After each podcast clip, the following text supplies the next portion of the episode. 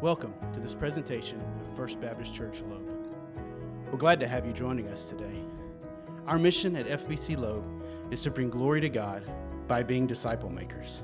For that purpose, we present the following resource that it may be a blessing.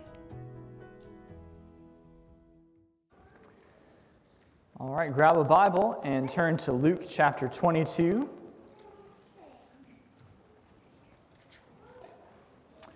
Luke chapter 22, and in case you use one of our Pew Bibles, you can find where we're going to be on page 882.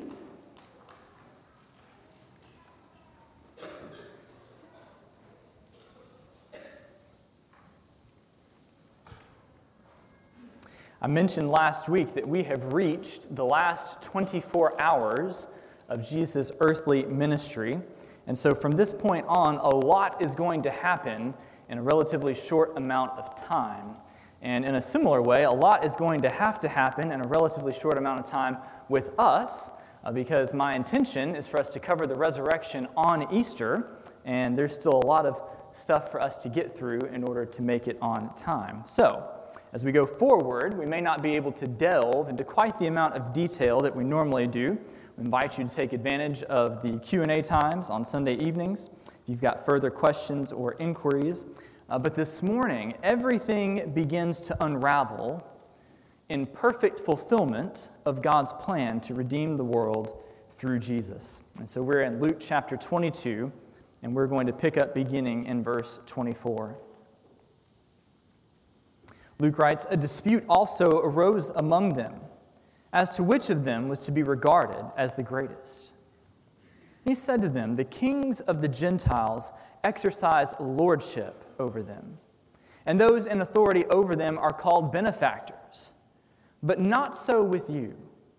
Rather, let the greatest among you become as the youngest, and the leader as one who serves. For who is the greater? One who reclines at table or one who serves? Is it not the one who reclines at table? But I am among you as the one who serves. You are those who have stayed with me in my trials, and I assign to you, as my Father assigned to me, a kingdom, that you may eat and drink at my table in my kingdom, and sit on thrones judging the twelve tribes of Israel. And so last week, Judas agreed to betray Jesus in exchange for money. And then Jesus uh, explained the significance of his coming death as the fulfillment, the ultimate fulfillment of the Passover, and for the purpose uh, of the establishing the new covenant. And he did so as he instituted the Lord's Supper. So, this has to be one of the most profound moments in all of human history. So, of course, the apostles decide that it's the perfect time to argue about which of them is the most important. Right?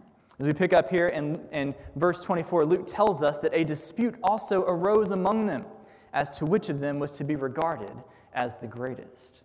And, and it could be that the, the buzz over which of the apostles was going to betray Jesus from verse 23 last week, it naturally evolved uh, into a discussion over which of them was uh, the best apostle, the most prominent. But for whatever reason, the apostles begin to argue with one another.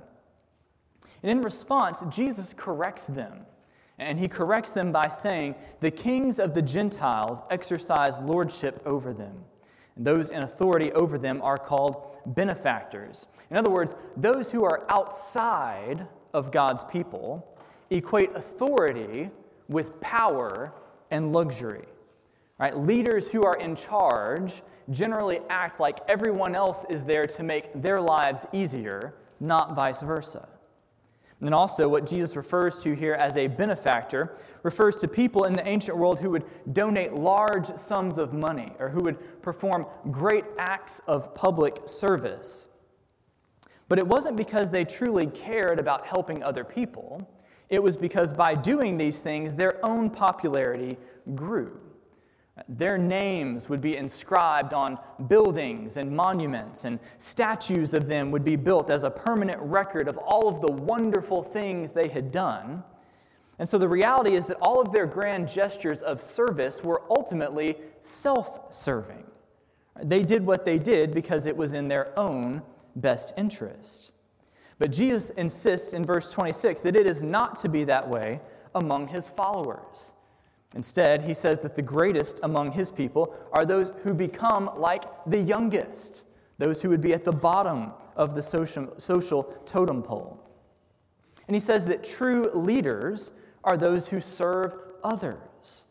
In verse 27, he uses himself as an example when he points out that the one who reclines at a table is greater than the one who serves. Right? A waiter is not greater than the customer, the, the customer is greater than the waiter. And yet, Jesus, who reclines at the head of the table, has functioned as a servant. Right? Jesus is by far the greatest, most important person of all time, and yet he has lived his life out of genuine love for others as a life of service to help others. And so we see here that, that he expects his own disciples to reflect that in their lives. From God's perspective, true greatness isn't about who can climb the highest up the ladder or, or who can draw the most attention to themselves, which is how this world tends to measure greatness. From God's perspective, true greatness is about who uses their gifts and abilities to make life better for other people, even potentially at their own expense. And this is important, I think, because as Americans, we are conditioned from birth to, to get everything we can get out of life and, and to look out for ourselves first. But Jesus reminds us that discipleship requires us to be others oriented always looking for ways that we can serve, even if that means sacrificing for the well being of others. And then in verse 28, Jesus commends the apostles for their faithfulness to him in all of the ups and downs of his ministry over the previous three years. If you think about it, certainly the apostles have experienced some incredible things by following Jesus, but they've also experienced rejection? They have sacrificed physical and financial security. And they found themselves on the wrong side uh, of those that they had always looked to as a source for spiritual leadership, which had to be disorienting and, and difficult for them.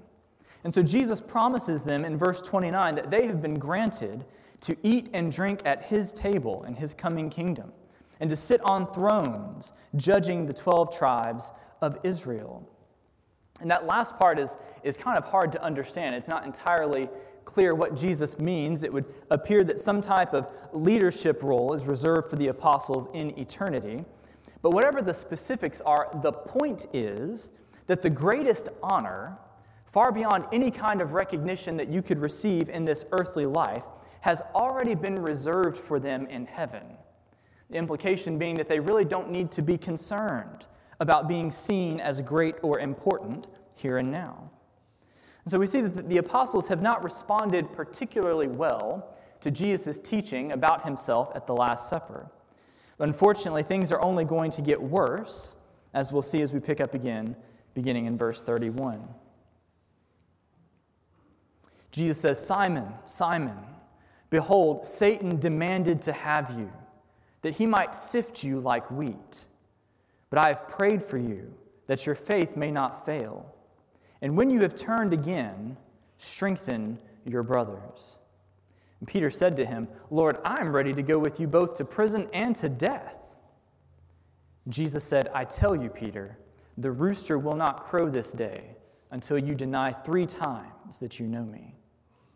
And he said to them, When I sent you out with no money bag or knapsack or sandals, did you lack anything? They said, Nothing. He said to them, But now let the one who has a money bag take it, and likewise a knapsack. Let the one who has no sword sell his cloak and buy one. For I tell you that this scripture must be fulfilled in me. And he was numbered with the transgressors. For what is written about me has its fulfillment. And they said, Look, Lord, here are two swords.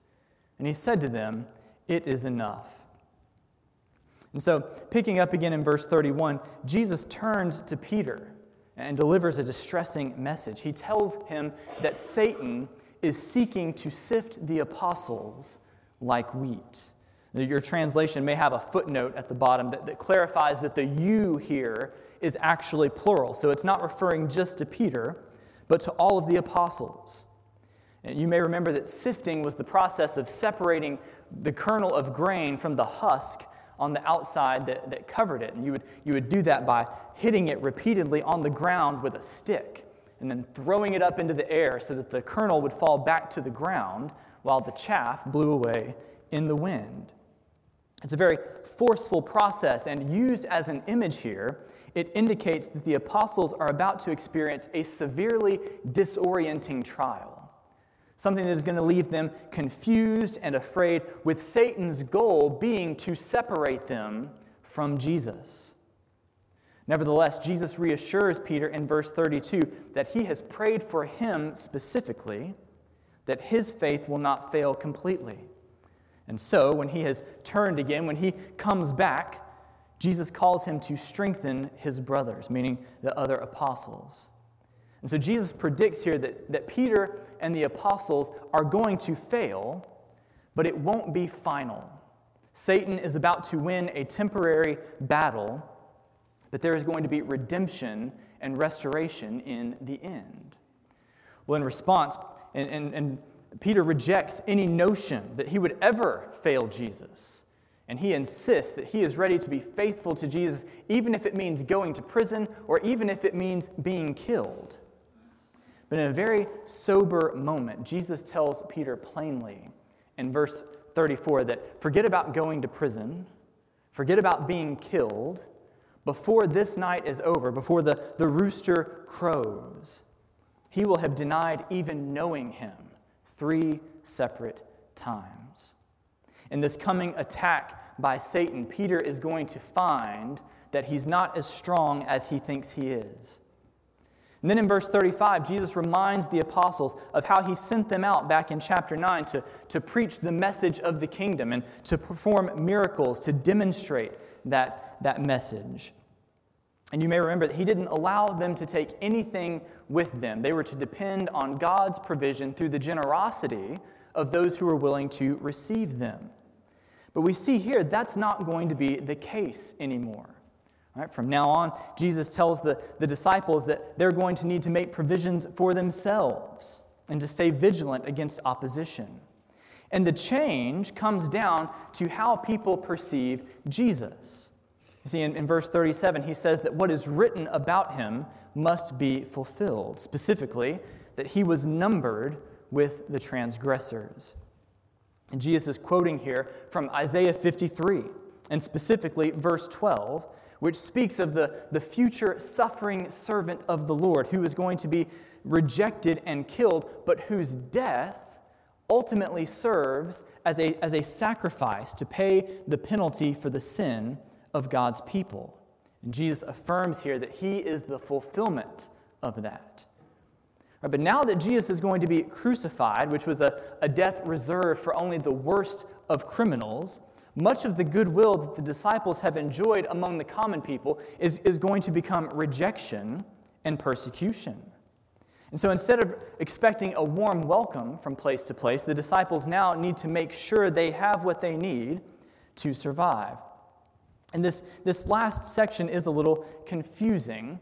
I, I think that as Jesus talks here, he is speaking more in generalities, but the apostles seem to be taking him literally at face value with the details. Right? They produce a couple of swords, and Jesus says what the ESV translates as, it is enough. But Jesus is going to make it clear momentarily that he's not actually expecting them to use swords to fight with. And so I think the apostles are missing his point, as they so often do. And Jesus just wants them to understand that they aren't going to be getting many more welcomes from now on. They need to be prepared for that. And in light of that, I think what Jesus means at the end of verse 38 is something more along the lines of enough, I don't have any more time to talk about this. Right? Jesus can sense that the time is coming quickly, and so he needs to get away one last time to pray before he faces his greatest trial. And so we'll pick up again, beginning in verse 39. It says, And he came out and went, as was his custom, to the Mount of Olives, and the disciples followed him. And when he came to the place, he said to them, Pray that you may not enter into temptation. And he withdrew from them about a stone's throw and knelt down and prayed, saying, Father, if you are willing, remove this cup from me. Nevertheless, not my will, but yours be done. And there appeared to him an angel from heaven, strengthening him. And being in agony, he prayed more earnestly and his sweat became like great drops of blood falling down to the ground. And when he rose from prayer, he came to the disciples and found them sleeping for sorrow. And he said to them, Why are you sleeping? Rise and pray that you may not enter into temptation. While he was still speaking, there came a crowd, and the man called Judas, one of the twelve, was leading them. He drew near to Jesus to kiss him. But Jesus said to him, Judas, would you betray the Son of Man with a kiss? And when those who were around him saw what would follow, they said, Lord, shall we strike with the sword? And one of them struck the servant of the high priest and cut off his right ear. But Jesus said, No more of this. And he touched his ear and healed him. Then Jesus said to the chief priests and officers of the temple and elders who had come out against him, have you come out as against a robber with swords and clubs? When I was with you day after day in the temple, you did not lay hands on me. But this is your hour and the power of darkness. So we've already seen previously that Jesus and the disciples have been spending their nights on the Mount of Olives, and the other Gospels identify the specific location on the Mount of Olives as a place known as the Garden of Gethsemane. And now that the, the Passover meal is over, Jesus leads them back to their usual spot.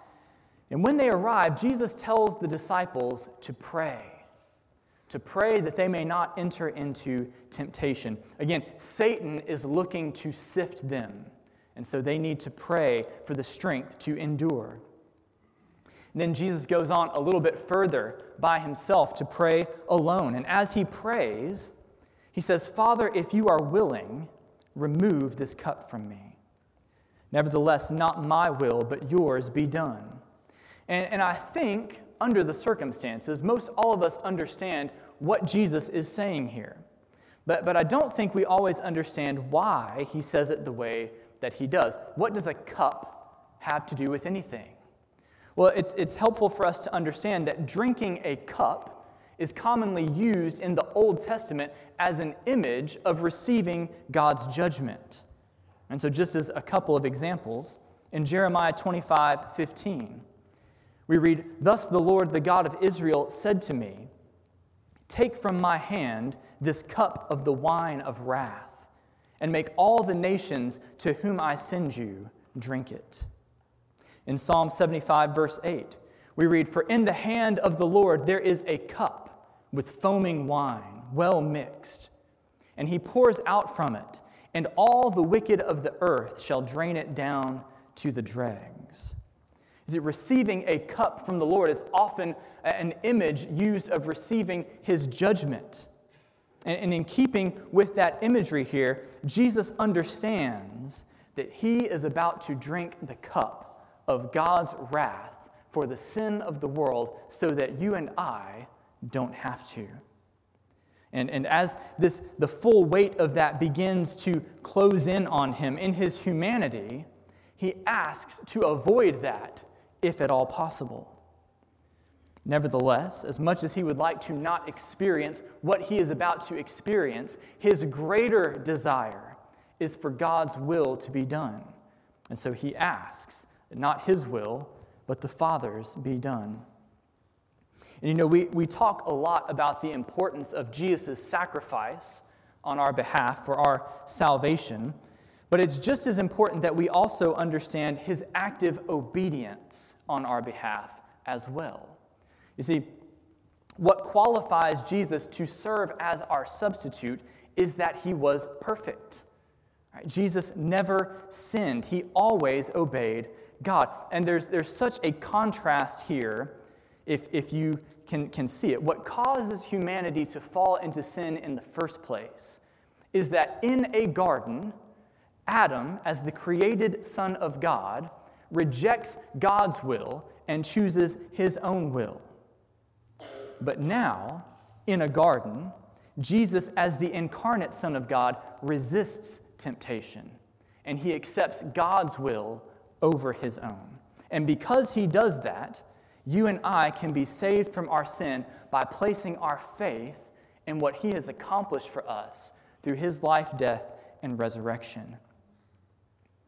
Going back to the story, we, we can only imagine that the, the weight of this moment is taking a mental, emotional, physical, and spiritual toll on Jesus that is beyond our ability to understand. And so, as he prays, Luke tells us in verse 43 that an angel comes from heaven to strengthen Jesus. And Luke doesn't speci- specify what the angel does, but, but having been strengthened by this angel, Jesus continues to pray. In this most difficult moment, God the Father has, has sent him help, as he so often does to us, or for us when we come to the end of our own ropes in life. And even having been strengthened by this angel, Luke describes Jesus as being in agony. He is in agony in this moment. And as he continues to pray, his focus is so strong and the pressure he is feeling is so intense that his sweat begins to fall to the ground like great drops of blood. And then in verse 45, Jesus gets up and goes back to the disciples. Luke tells us that they were sleeping from sorrow, which is an interesting phrase sleeping from sorrow. I don't know if you've ever been in a prolonged argument with somebody, or if you've been completely overwhelmed by a major situation that you didn't know what to do about. Uh, but if you have, then you may have experienced that it can be physically and emotionally and mentally draining and I know that I have had a, a, moment or two in life where I just wanted to curl up in a ball and go to sleep. It was just draining. And that seems to be what's going on here with the disciples.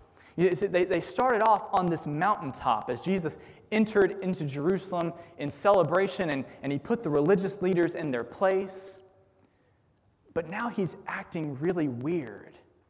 And, and he's talking about betrayal and danger and death, and, and they don't know what to do with all of that. And it's nighttime now anyway, and so it all combines to overwhelm them, and they fall asleep. But as Jesus wakes them up, he rebukes them. If they had any grasp of the, the significance of this moment, then they wouldn't be able to sleep. And he calls them again to pray.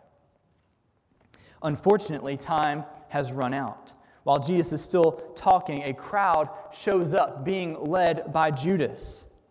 And Judas approaches Jesus and he goes to kiss him, and, which apparently was for the purpose of, of identifying Jesus because it's dark and it could be difficult to, to distinguish who is who. And Jesus asks him, Judas, would you betray the Son of Man with a kiss? Do you have the gumption to commit the greatest act of, of treachery by, by using a gesture that is, is designed to communicate love and respect to a superior. And in verse 49, the apostles are wide awake now. That they can see that, that something's about to go down. This is a mob that has violent intentions. And so they square up and they ask Jesus if he, if he wants them to fight for him. And before Jesus has an opportunity to answer, one of the disciples, who John reveals in, in his account is Peter, he charges in and takes a swing and he cuts off the right ear of the servant of the high priest. Now, apparently, he went in for the kill and, just barely missed. And so now things are about to get completely out of control. And so Jesus calls out, No more of this. And he, he makes it clear that he does not intend to resist. And then, in the midst of everything that is happening in this moment, he reaches out and he heals the ear of the high priest's servant. What? This, this man has come to arrest him unjustly and lead him to his death, and Jesus still takes the opportunity to heal him. And then Jesus challenges the religious leaders on their own cowardice. He, he calls them on the fact that he's been in the temple every single day in broad daylight, teaching, and yet they never did anything. And, and now they come out with a posse under the cover of darkness to take him like they would a violent criminal. And so it has begun. Jesus has been betrayed and arrested, but things are going to get even worse before they get better, as we'll find out when we pick up one last time, beginning in verse 54. It says, Then they seized him and led him away, bringing him into the high priest's house. And Peter was following at a distance. And when they had kindled a fire in the middle of the courtyard and sat down together, Peter sat down among them. Then a servant girl, seeing him as he sat in the light and looking closely at him, said, This man also was with him. But he denied it, saying, Woman, I do not know him. And a little while later, someone else saw him and said, You also are one of them. But Peter said, Man, I am not.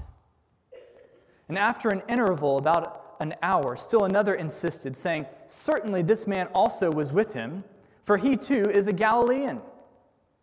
But Peter said, Man, I do not know what you are talking about. And immediately, while he was still speaking, the rooster crowed. And the Lord turned and looked at Peter. And Peter remembered the saying of the Lord, how he had said to him, Before the rooster crows today, you will deny me three times. And he went out and wept bitterly. Now, the men who were holding Jesus in custody were mocking him as they beat him. They also blindfolded him and kept asking him, Prophesy, who is it that struck you? And they said many other things against him, blaspheming him. And so, despite performing one last miracle, the crowd of, of religious leaders and their cronies arrest Jesus and, and lead him away to the house of the high priest.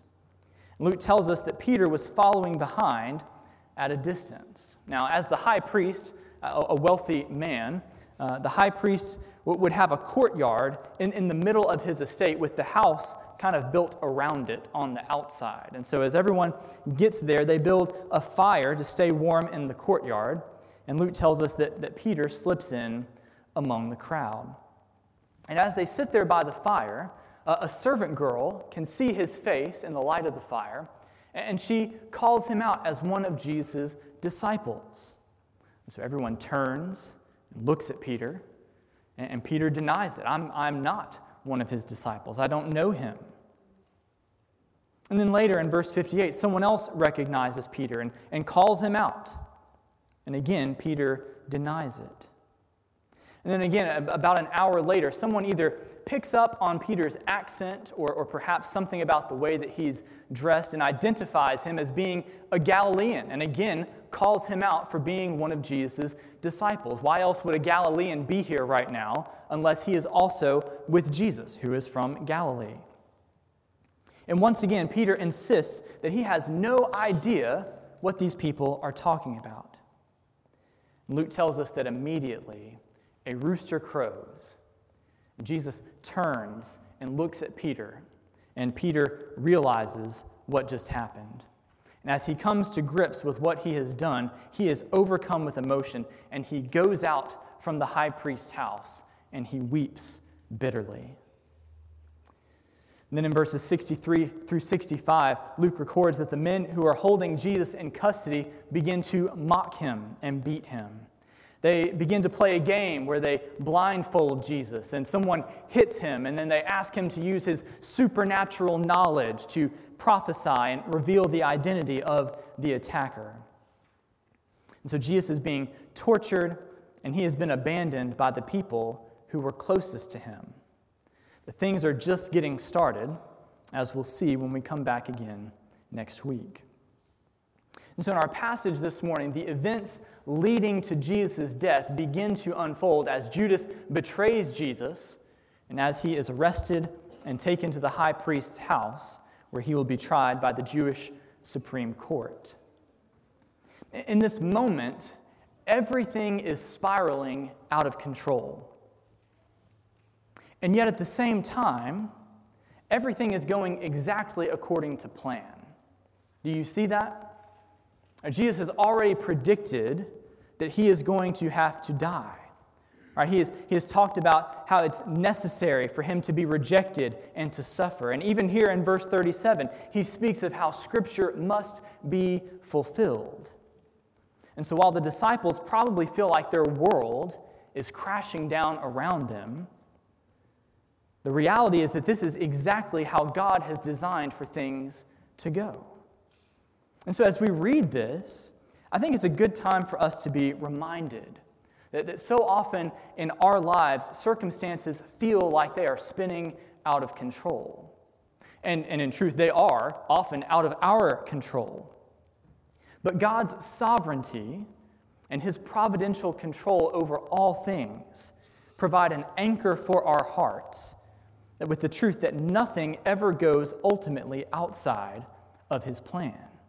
And so while we may be struggling in a given moment, we may not understand what's happening or why it's happening, we can always trust and know that God is accomplishing his perfect plans in the world. And if we hang in, eventually we'll see how.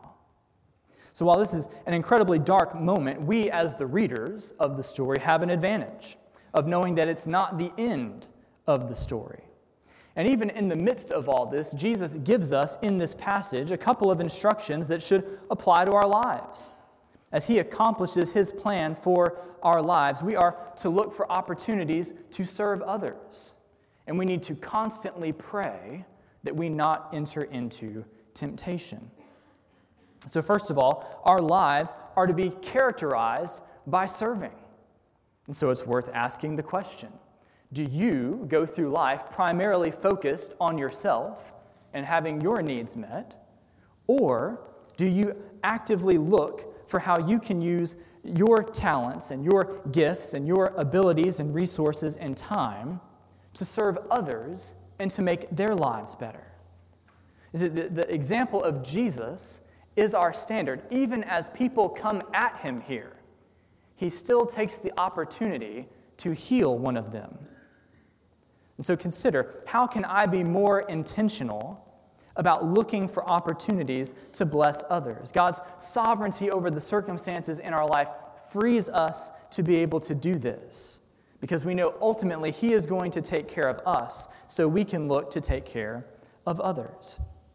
Perhaps you could pick up one of the resources of the week this morning about how to serve the church and read through that to think more about it.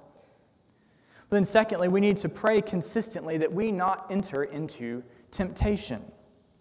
Know, I think that if we're honest, most all of us are more like Peter than we would like to admit, and, and tending to overestimate our own abilities. Instead of praying, we try to live the Christian life in our own strength. And so we end up experiencing defeat and discouragement as Satan and the world and our own sinful hearts trip us up.